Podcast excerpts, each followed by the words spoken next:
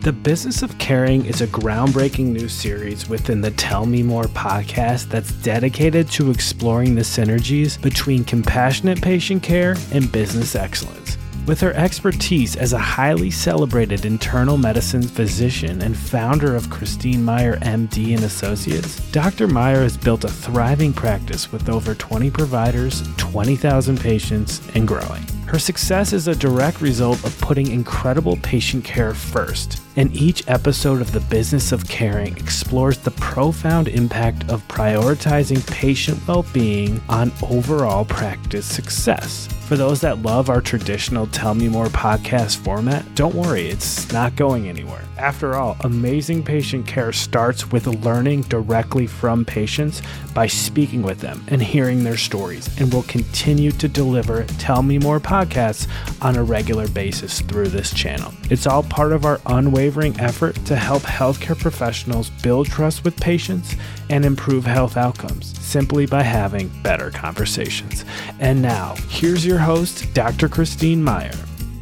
This is such a cool episode. As you all know, I talk a lot about patient conversations and how to make them better. But I also really love talking to my colleagues. I love talking to doctors, especially physician entrepreneurs. So in this segment, we're calling it the business of caring. And we're talking to people, doctors who have been really successful at caring for patients. My guest today is no stranger to any of that. In fact, he is a very busy man, in a lot of ways, way busier than me. Uh, thankfully, he's a lot younger than me, so he can do it. It is Dr. Bradley Block, a practicing otolaryngologist from New York. Brad, welcome to the show. Thank you so much for having me. And I'm I'm not that much younger than you. I'm actually about to turn 40 44 in uh, less than a month. So you know i am i am i am tired. I am tired. I am doing a lot fair. and i am tired yeah. That's fair. So you're you're experienced you're seasoned just like yes. i am. I love that. So I, I have to ask you this question. When did we stop calling you guys otorhinolaryngologists and go to just auto otolaryngologists like my entire career it was otorhinolaryngologist for the ENT, ear, nose, and throat. Was that just a I thing because people got tired of it? You know, um, for my entire career, so I started residency in 2006. Uh, it's always been otolaryngology. Um, it might be because you're in Pennsylvania. Because oh. I know at Penn, at Penn, which is Penn, it's um, otorhinolaryngology. But in most of the rest of the country, it's just otolaryngology, which is completely leaving out the nose right? Yeah. But it, that's not even the full title. It's actually technically otolaryngology head and neck surgery because we're not just doing everything transorally, transnasal, endoscopically. We're also do, I don't do these things anymore, but we'll do op- a lot of open neck surgery, mm-hmm. like laryngectomies and thyroids and th- submandibular glands and neck masses and branchial and all the things that go along with with open. So it's not just otolaryngology Oto, it should be otorhinolaryngology head and neck surgery. and I think at this point the the listeners are bored. But I'm going to tell them one more one more interesting fact that actually in the I think it was in the early 70s that ophthalmology and otorhinolaryngology otorhinolaryngology um, became two different specialties because up until the early 70s it was all one specialty. You are kidding. Yeah. Oh my God, that scares me. Like if my eye doctor that did my LASIK procedure was trying to do my sinus surgery, I would like run for the hills. That is yeah. crazy. Very funny. So interesting though. So you are an otolaryngologist. Okay, so here's the other thing I want to talk to you about. So you are a, a entrepreneur, you are a partner in a large ENT practice, right? Yes. Um, but you're also a practicing physician, which means you talk to patients in an office setting but you also do surgery. So there's this whole other layer. So tell me how you manage your, and I'm just talking about your medical side now, your work schedule from a medical side. We'll talk about the podcast and all the other stuff you do too. But how do you do that? Well, so one, my practice is because we're so we're a, we are the private practice. Um, we are at this point 250 physicians. Wow. 170 or 177 of whom are partners, equal oh. share partners. So mm-hmm. we we started off the the the doctors that originally formed the practice. They were three offices that I think in the Upper East Side of Manhattan and Westchester that got together, formed a practice, and they decided what they were going to do is when people joined the practice, they would join as equal partners. Now you've got some sweat equity, right? You don't mm-hmm. come in residency partner. You've got to earn your way to partnership. But once you're a partner, you are equal partner. And then we're run by a physician board. So mm. I have kind of juggled my practice responsibilities with how much time I've had. Um, so when I was single, I used to go to all the board meetings. I was on a bunch of committees. So we have these committees within the practice that advise the board. The board is elected. Mm-hmm. There are seven board members, one of whom is the president, um, and they're the management arm, but they see patients all day just like the rest of us. So I'm not managing the practice. Um, recently, I started the patient experience committee, um, nice. which which uh, does what it sounds like it does because I felt felt like that was something that was missing from our practice, um, and we're we're certainly doing that a whole lot better now. Um, but you can be a, a partner in our practice and just see patients and go home. Wow. So it it is designed in such a way that if you have expertise, if you have an interest, be on a be on a committee, run for the board. But wow. if not, you want to put your head down and see your patients, you can do that too. So it's not that it I have to do these things. And you know, the operating room schedule it just fits into my clinic schedule. Like it's just rather than seeing patients 5 days a week, I see patients 4 days a week and one day I operate and sometimes I take call. So, you know, it all just kind of fits together. The the podcast. That's the that's the hard part because I've like as we talked about before the show. I've I've three little kids, um, and so I started this when I had a two year old and a six month old. Oh, wow. That's when I put out my first episode, which I'm not sure when this is airing, but my first episode was August 8th, 2018. So now I've been podcasting for five years.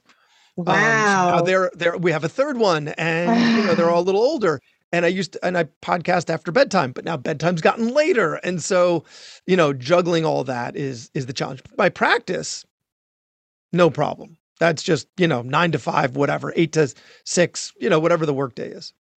You make it sound like you're making a sandwich, and it's really, it's, I'm fairly confident it's a lot more complicated than that. But so let me ask you this why the podcast so obviously you have a very you know full CV. You went to SUNY, you did your residency at Georgetown, chief resident, you're a partner in this mega practice, you do surgery, you obviously care a lot about patients. Why start a podcast? You sound like my wife. She's like, "Isn't it enough? You're like a you're a successful physician. Isn't it enough?" And right. the thing is, you know, we're we're constantly training we're constantly trying to be better. And so when I started the podcast, it was my effort to be better at something that I felt like I was lacking in. And it may mm-hmm. not come across in podcast form because, you know, I take when I'm being interviewed or like when I'm on my show, I take my personality and I turn it up to 11. Mm. That's not who I am. Like I'm not this animated person. I and I've you know I've got some social anxiety which I didn't realize until I was older that I even had. It was wow. part of why I, I, had what might someone might argue would be like a drinking problem in college because mm-hmm. I just it just made me nervous. Like I didn't mm. know how to how to how to interact otherwise. And so the the whole idea about behind the podcast was to get me better at that doctor patient interaction. Get me better so that the patient feels more fulfilled, get me better so that I can move through my schedule more efficiently mm. and enjoy it more. Mm. Um, that's when I started it. At this point, now I'm 12 years into my practice mm-hmm. and it's also the thing that's I like to talk about the most. Yeah. Like, Brad, how's your day? Fine. You know, the pathology that I see is the same pathology that I've been seeing. And I'm finding that among my my peers. They've been doing this for 10, 15 years, and it's the same pathology most of the time. And it gets, you know, hedonic adaptation. It's just mm-hmm. not as stimulating as it once was. And right. so I find that by podcasting, I'm learning things from my guests that then I can incorporate into my practice. Uh, maybe it's within the exam room, maybe it's with outside mm. outside the exam room. So the benefits of the podcast have kind of evolved over time. At, at beginning, it was to help me be better, and now it's also to make me keep me stimulated. Mm-hmm. Wow. So it is something you do for the betterment of yourself, but obviously your guests take away something from it. Your listeners for sure take away something from it, but it started from a place where you wanted to be better and keep yourself fresh and excited. That's, I totally get that. So here's a very hard question. Um, we're talking about the business of caring, right? Business implies, you know, some level of success, but let's be real about it. It implies making money, right? So we are all, you know, those of us that are in business for ourselves are for the most part driven by success and being able to support our families and hopefully do better for ourselves financially than we would if we were punching a clock for a hospital or an insurer or whatever the thing is. So you carve out this giant chunk of time between, you know, partner, uh, practice, surgery, three kids, wife to do this podcast. Has that podcast led to financial success? No. Period. End of sentence. no, it's been no. I'm totally in the red from the cost of editing, the cost of you know all, where my website is, where the media host, um, and I've hired people to help me try and get my message out there, my voice out there, and I've recently had more advertising, but it certainly isn't you know, cumulatively, I'm nowhere near being in the in the black. I am still very very deeply in the red. Um, if you're measuring it from a financial success alone, um, but it if you were to incorporate the fact that I'm able to move more efficiently through my schedule, get home sooner than I would have without doing the show, um, you know, that's another measure of success. Mm-hmm. So, yes, mm-hmm. no, I have not created a successful business yet, yet, but but I know from talking to another uh, other entrepreneurs that it's an iterative process and I will keep at this until I figure out a way to make this successful and I've got, you know, a couple of other ideas in mind for different ways that I can make that happen. Because one, it's the sunk cost fallacy, which is I've already been doing this for five years, so I can't stop now. Can't stop now, right? It's a cognitive bias, and I'm falling in that trap. So, so I'm, I'm definitely falling for the sunk cost fallacy. Um, but also, I I enjoy it. Yeah, I do enjoy it. Sometimes it. I look at my schedule and I'm like, oh, you know what? I really just want to watch the next episode of The Bear with my wife tonight. I really want to do that. That's a fantastic show. Another, it's an amazing show. We I just started watching it. Um, it's my new. Uh, we used to be Ted Lasso addicts. Now we're oh, bear addicts. That's a great show uh, too. Yeah. So, um, so I, I, you know, I want to do that, and I look, I look, and I'm like, oh, another interview. But then I will sit down at my desk, get them on the screen, and and I love it. I really enjoy the connections that I make and what I learn from, you know, we were just I was just interviewing you on the show, and uh, that's going to help me bring something more to my patients tomorrow, and hopefully, definitely my my guests, my listeners as well. So you you just define success in different ways, right? So when you do a surgery and your patient does great and doesn't have complications and sings your praises and their X, Y, or Z is cured, that's success. When your practice uh, is financially successful you know that's success from a partner standpoint your podcast you've just had you've redefined success in terms of the podcast. And for you it is successful even though it's not attached to dollar signs right? Yes because if i did attach it to dollar signs then it would be an abject failure. And uh that doesn't seem that doesn't sound as good. That doesn't sit so well. So i've had to no. redefine it. I've had to put a, a circular peg in a square hole by changing the definition. Yes. But it seems like you've done it well. So, but speaking of failure, would you be comfortable telling me about a true failure you've had? Something where you're like, man, that was, whether it was a patient interaction or a business interaction, something where you're like, damn, that was bad. I've got a couple in mind. So one would be they give out all these doctor like top doctor awards, right? Like some you have to buy, and some they aggregate this information somehow. So I'm the guy with the podcast on how to communicate better with your patients, right? And yet somehow I haven't been on one of those lists. Like we have 250 doctors in the practice. I think we have like 190 that made the so the fact that I am not on any of those lists ever is I would regard that as as a failure. Um, so that's that's one failure. Yes, the the yes, I'm the guy again who podcasts on doctor patient communication. And the better you communicate with your patients, the more likely they are to sue you. And I've been sued three times. Okay. Oh, twice were wow. dropped, twice were dropped, one settled. Um, but still, you know, that those those are definitely not successes. And then the last failure is is yeah, is the podcast. Is that mm-hmm. like I see other colleagues that have podcasts and they are they have a lot more advertising than I do. They're building up their brands. They're pulling in a lot more downloads, a lot more reviews. And I think I'm doing this well. I'm I think I'm doing a good job. And yet the downloads haven't been there to uh, validate that. So yeah, those are those are a couple failures. But like I said with the podcast, like for me, I've I have decided that it's going to be an iterative process, and I'm going to keep changing things until either I run out of ideas, I run out of steam, or it does become a financial success where I can, because what I want to be able to do is I want to be able to just take a half a day off a week to mm-hmm. focus on this rather than just hiding in my basement mm-hmm. after the kids go to bed and have that be the only time that I'm devoting to it. Well, I mean, I think the fact that you verbalized that so well and you know, so funny about the top doctors list, and it, it cuts both ways. So when I first started, my dream, my entire dream in life was to make this list called Main Line Today Top Doctors. Like that's all I wanted out of the world. I just wanted to see my name, right? So I never took seven, eight, nine years. I don't know.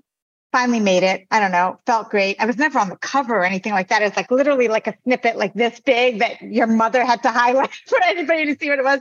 But I was happy I got it and then continually made that list for like, I don't know, eight or nine years. Then one time I got the notification like, hey, you made this list. And then the, the issue came out and I wasn't named. So I quickly emailed the editor. I'm like, hey, you said I was on this list. I'm not on this list. And man, they hated me after that. I totally got like blackballed. So I have not made that list since. And like 15 years, which, you know, all that to say, like, it's nonsense. Like, those things are so meaningless. I think, you know, I, you know, of course, I Google stalked you a little bit. I think you're just what you do, what your patients say about you, how well spoken you are in these podcast episodes. I mean, that to me is like what really defines success and your ability to say, like, there have been some failures and I acknowledge them, and here's what they are. I mean, being human about it, I think, is a true measure of success too. So you you've got all of these things that you do, um, but it you went to med school. You didn't go to med school saying I'm going to be a partner in a practice, or maybe you did, or I'm going to start a podcast. Why did you go to med school? Certainly not to learn the Krebs cycle. I know that. You've said that very well. I love that tagline. That's my favorite. I have the worst reason for going to med school. And that is, I didn't know what else to do. Wow. Right. Yeah. I didn't know what else to do. It was more like, well, I don't have any plan for my life whatsoever. And you know what? I think part of it was I worked my tail off in high school to get mm-hmm. into the mm-hmm. best college that I could. Mm-hmm. And when I did get into that college, I was, you know, kind of burnt out from studying so hard in high school finally I was out, wasn't under my parents' thumb anymore. And I just, you know, I wasn't in any, like in high school, teams and clubs and edited the newspaper and blah, blah, blah, right? Stacked my resume, honors classes, right? In college, I was just like, I like, I played rugby poorly for two years. like, that, that was the only thing on my resume. And I didn't have, um, you know, I, I, I really didn't have much going on. And then I, I studied abroad in Israel mm. uh, as a junior, and that in Jerusalem, and that city really, you know, it's probably one of the one of the most incredible cities in the world, and just being there and taking a step away from the rest of my life allowed me to take a step back and say, you know what, I want to do something with some gravity. I want to do something with some importance to it. And one of my friends there um, was applying to med school. So I was like, Mm. I'll do that. I'll do that too. Wow, wait, I'm you good at- just happen I'm to good at have all the prereqs done and like, or like, let me just well- take this MCAT.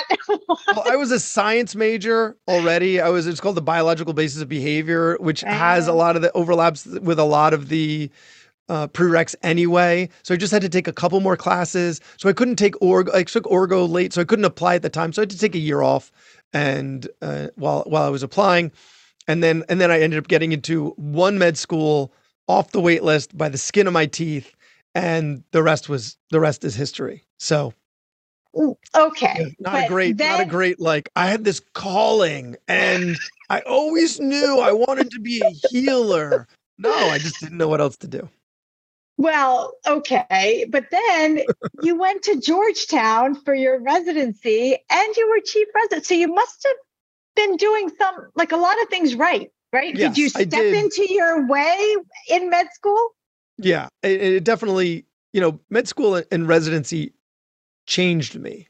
Mm. Um, I tell my wife she would have liked me much more pre residency Hmm. because, you know, the, free time wasn't something that we had a lot of. None of us, none of us did. So every moment was valuable. And now I still kind of live my life that way.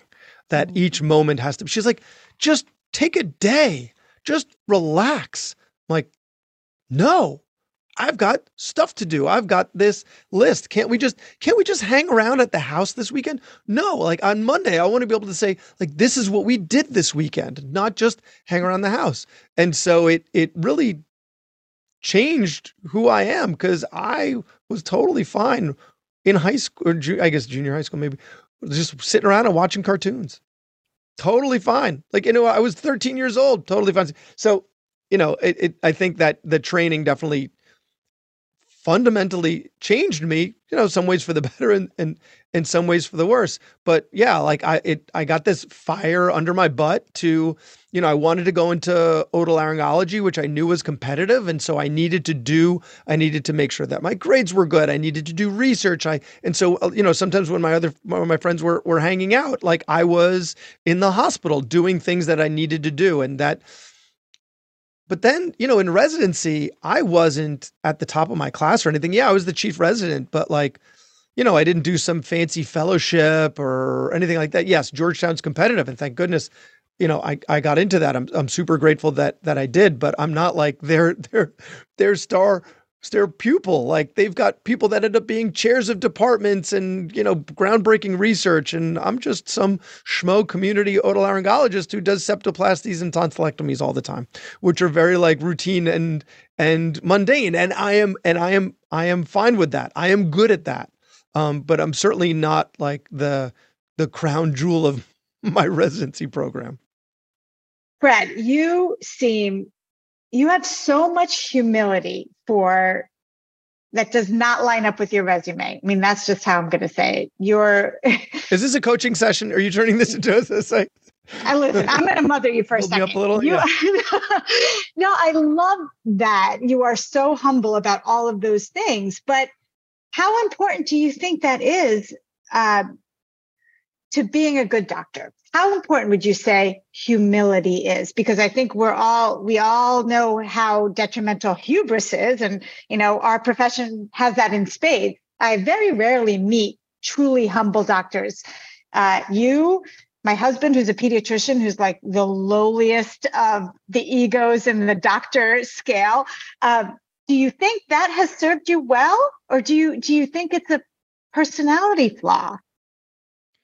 A, a bit of both a bit of Mhm. both. I think in um you know if any of my if any of my patients are listening um i only do surgeries that i'm super comfortable doing right?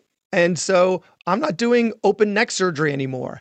And and i think this humility was maybe a, a problem in my in my residency training because i was more likely to hand over the instruments to the other to the to the attending and be like listen i'm not i'm not comfortable with this or more apt to let that happen. And so then I ended up doing maybe fewer of them than I could have done and then graduated would have with more confidence or if I had more confidence to begin with. I'm not sure where, you know, the, the chicken and the egg is. But yes, mm-hmm. I think to some degree it is it is to my detriment.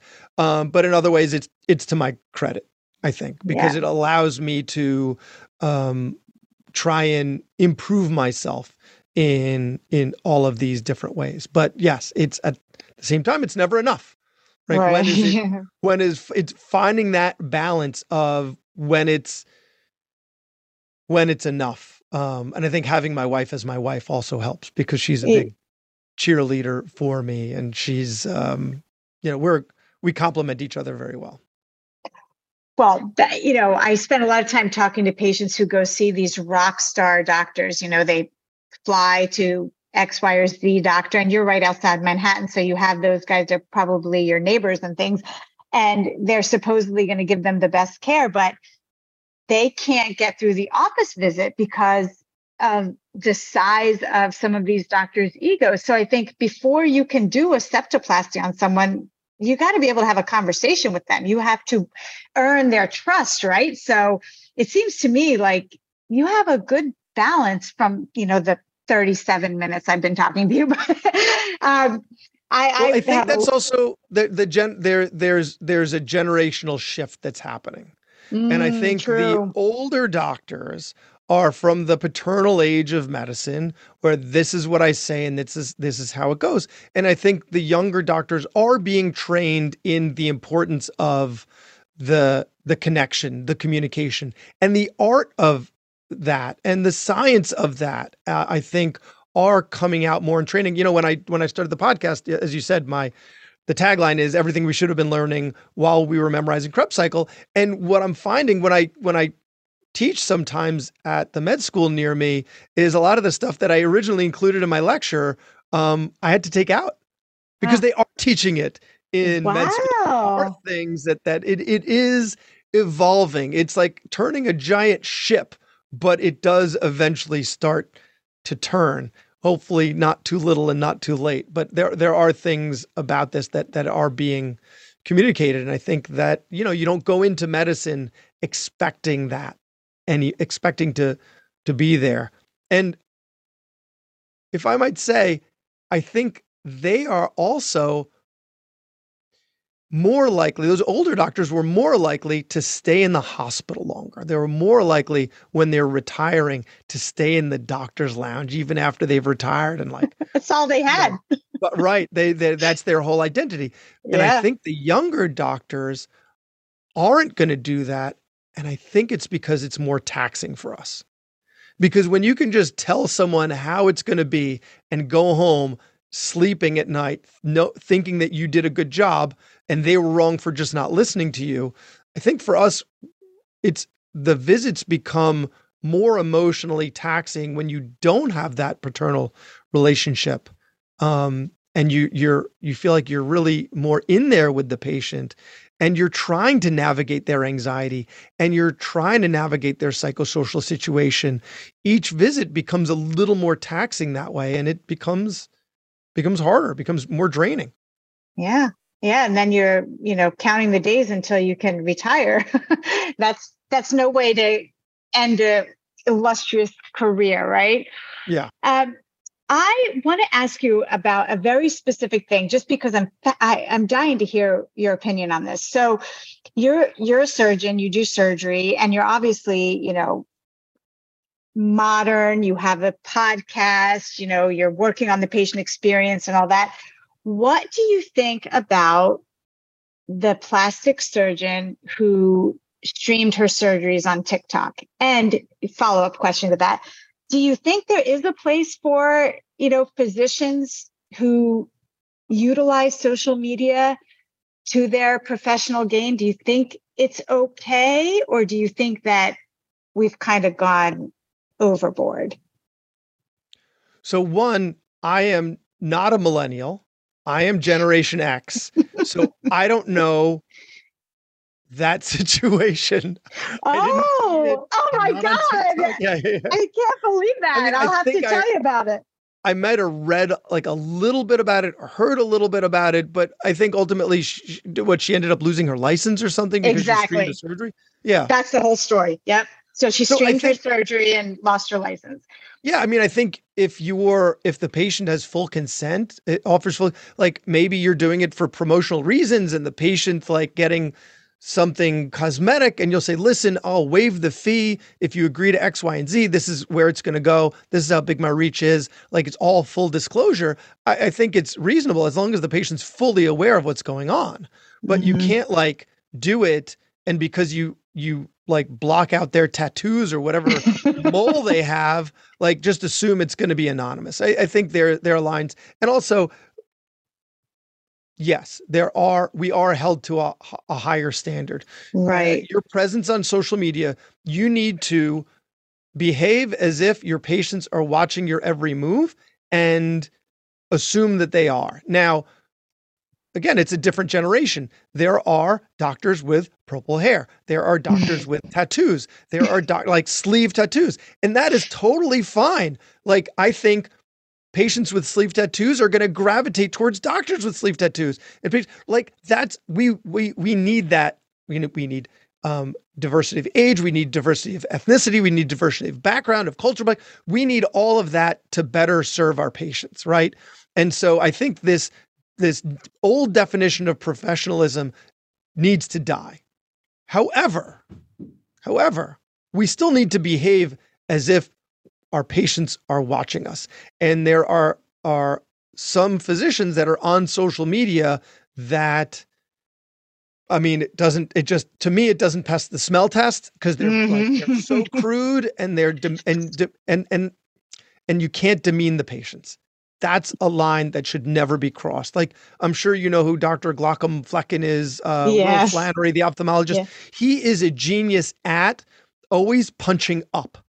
Mm-hmm. So if mm-hmm. you're gonna if you're gonna try and make a joke, never never ever punch down. He is always That's punching right. up, and he's hilarious, and he's so good. And it's easy to punch down. It's easy to right. make a make a joke and punch down. And so I think when you're posting on social media, you need to keep that in mind as well, and hold yourself to a high standard that you would be fine with, like your first grade teacher seeing. Like this is what I've become. Yes, I'm so glad that she, that Mrs. McCabe, my first, who was my first grade teacher, I'm sure, I'm sure, but um, you know would be proud to, you know, see that this is, and, I think you should really think that way when you're posting online. But like, you know, this person who put her patient, like, yeah, that's that's why I think it's it's it's not okay. Yeah, yeah, yeah. And as a surgeon too, I mean, what if something goes wrong and you've got like you're live streaming and this guy some somebody's arteries like gushing all over like what the heck do you do with i can't even imagine that. So no you're right like we definitely do need to hold ourselves to a higher standard. Because i i still after all these years take so much pride in my profession. I i I never cringe when people ask me what I do for a living and, or when I run into my patients, you know, outside of the office. I I'm proud of that. I'm proud of the service that I get to do uh, for my community. I consider it a privilege. And you, so, sorry, and you had asked about being on social media. So I just yeah. want to mention like we should be on social media for a bunch of reasons. One is it's mm-hmm. a great marketing tool for patients to find you and for referring providers to find you. You know, it's another tool if you want to pivot to, in another way and be some type of like authority in your in your field. Um, and the other is there is so much misinformation out there. Mm, there is mm, disinformation true. and misinformation, intentional and unintentional, incorrect information that's out there. And the only way to combat it is with more information coming from us, coming from physicians, health information coming from physicians. We are the authority. And if we're not out there giving correct information, then we're going to get drowned out by um, by the misinformation and nonsense by the which nonsense already yeah. is already happening and it's mm-hmm. a battle mm-hmm. that we're already losing but it doesn't mean you shouldn't you know put your gloves on and get into the fight and do what you can about getting good information out there for your patients for your public so i think it's in it's in if you're listening if you're not interested you're not interested but should we be on social media yes i love that and so that was an excellent segue to i have two final questions for you. The first is COVID. Did you come out of COVID a better doctor, a saltier doctor, a more tired doctor? How do you think the whole COVID situation affected your practice as a doctor?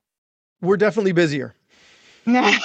We're definitely busier because I think it it took a lot of the the doctors that were on the brink of retirement and pushed them into retirement. Yeah. And so then mm-hmm. the the rate of retirement outpaced the new physicians in the area. So we're we're mm. we're definitely busier. Um the COVID experience I think definitely yeah, saltier because of the whole disinformation and misinformation. Yep. Right? Mm-hmm. The fact that like people were like, healthcare workers, yay, will I get vaccinated? No. No. Um, you know, the, the all that all that distrust of of physicians and, and the villainizing of yeah. people that were just do, trying to do their best um, with the information they had. But I think another thing is we've gotten smarter about it. I think mm-hmm. we're, um, you know, those in the government, those in public health, those in science communication are learning from that experience so that we can get better at communicating the next time around. And hopefully we'll be better at yeah at at combating the misinformation and the and the disinformation you know the yeah. disingenuous incorrect information. Right. I mean i think the more doctors like you that are out there reestablishing people's faith in the healthcare profession the less likely we are to have to be in that position to battle the nonsense. I think we just have to reestablish ourselves as authorities by being respectable and having our patients trust us again. Exactly. It's one patient at a time. Exactly. Like if you if all of us are just, you know, connecting better with that one patient at a time, they're going to trust us more so that you don't have to get into this. You know, I I had like five episodes with science communicators on how to convince your patients to get vaccinated. Oh and wow. It became it became too much. Like the the just the amount of the number of times that I tried to engage with people and like to do this little dance where I'm kind of bobbing and weaving of, around what they're saying, what I'm saying. Um, it it it became taxing, and you know that's one way that I became saltier. But at the same time, better. Yeah, yeah, I mean, thankfully, it's a once in a lifetime event, hopefully. But yeah, I mean, I think all of us that are still practicing came out of it a little hardened, but honestly, better in some ways too. Yes. Um, so uh, this is what I want to close with. You have three sons. I have three kids too. Would you, if your sons came to you and said, "Dad, you know, we we want to be doctors," would you be? Would that make you happy, or would you try to talk them out of it and whichever the answer is why. So my sister-in-law my brother's wife is a, is a physician as well and she she has a good way of putting it. If the if you can't think of anything else that would make you happy then go ahead. But i would definitely be also coaching them in the background about all the different lessons related to medicine, like the entrepreneurial aspects that put you in a position that you are not beholden to the mm-hmm. health system that you're in. Like that's one thing that I've learned from all of the physicians online that are like financially independent or fin- at least financially savvy is they are they've all put themselves or at least are moving towards positions where they're not beholden to this healthcare system because as physicians, we are often management material in a labor position. and so, excellent. You know, we are, you know, we were at the top of our class, and, and like in any other industry, we would be in management positions. But in this industry, we are not. We're high earners, but we just see patients. We're doing the grunt work over and over. Exactly. Mm-hmm. And so, you know, I would want them to you know, have their eyes open into all the different ways in which things are happening around them so that they aren't stuck in the labor position indefinitely. Mm, great answer. So it's not like, oh, medicine is the best. I would definitely be a doctor, or don't ever be a doctor. It's the worst thing ever. There's qualifications. yeah. Yeah, I think hedonic adaptation sets in everywhere. And so there needs yeah. to be a way to continuing to evolve in your professional life so that it keeps it stimulating.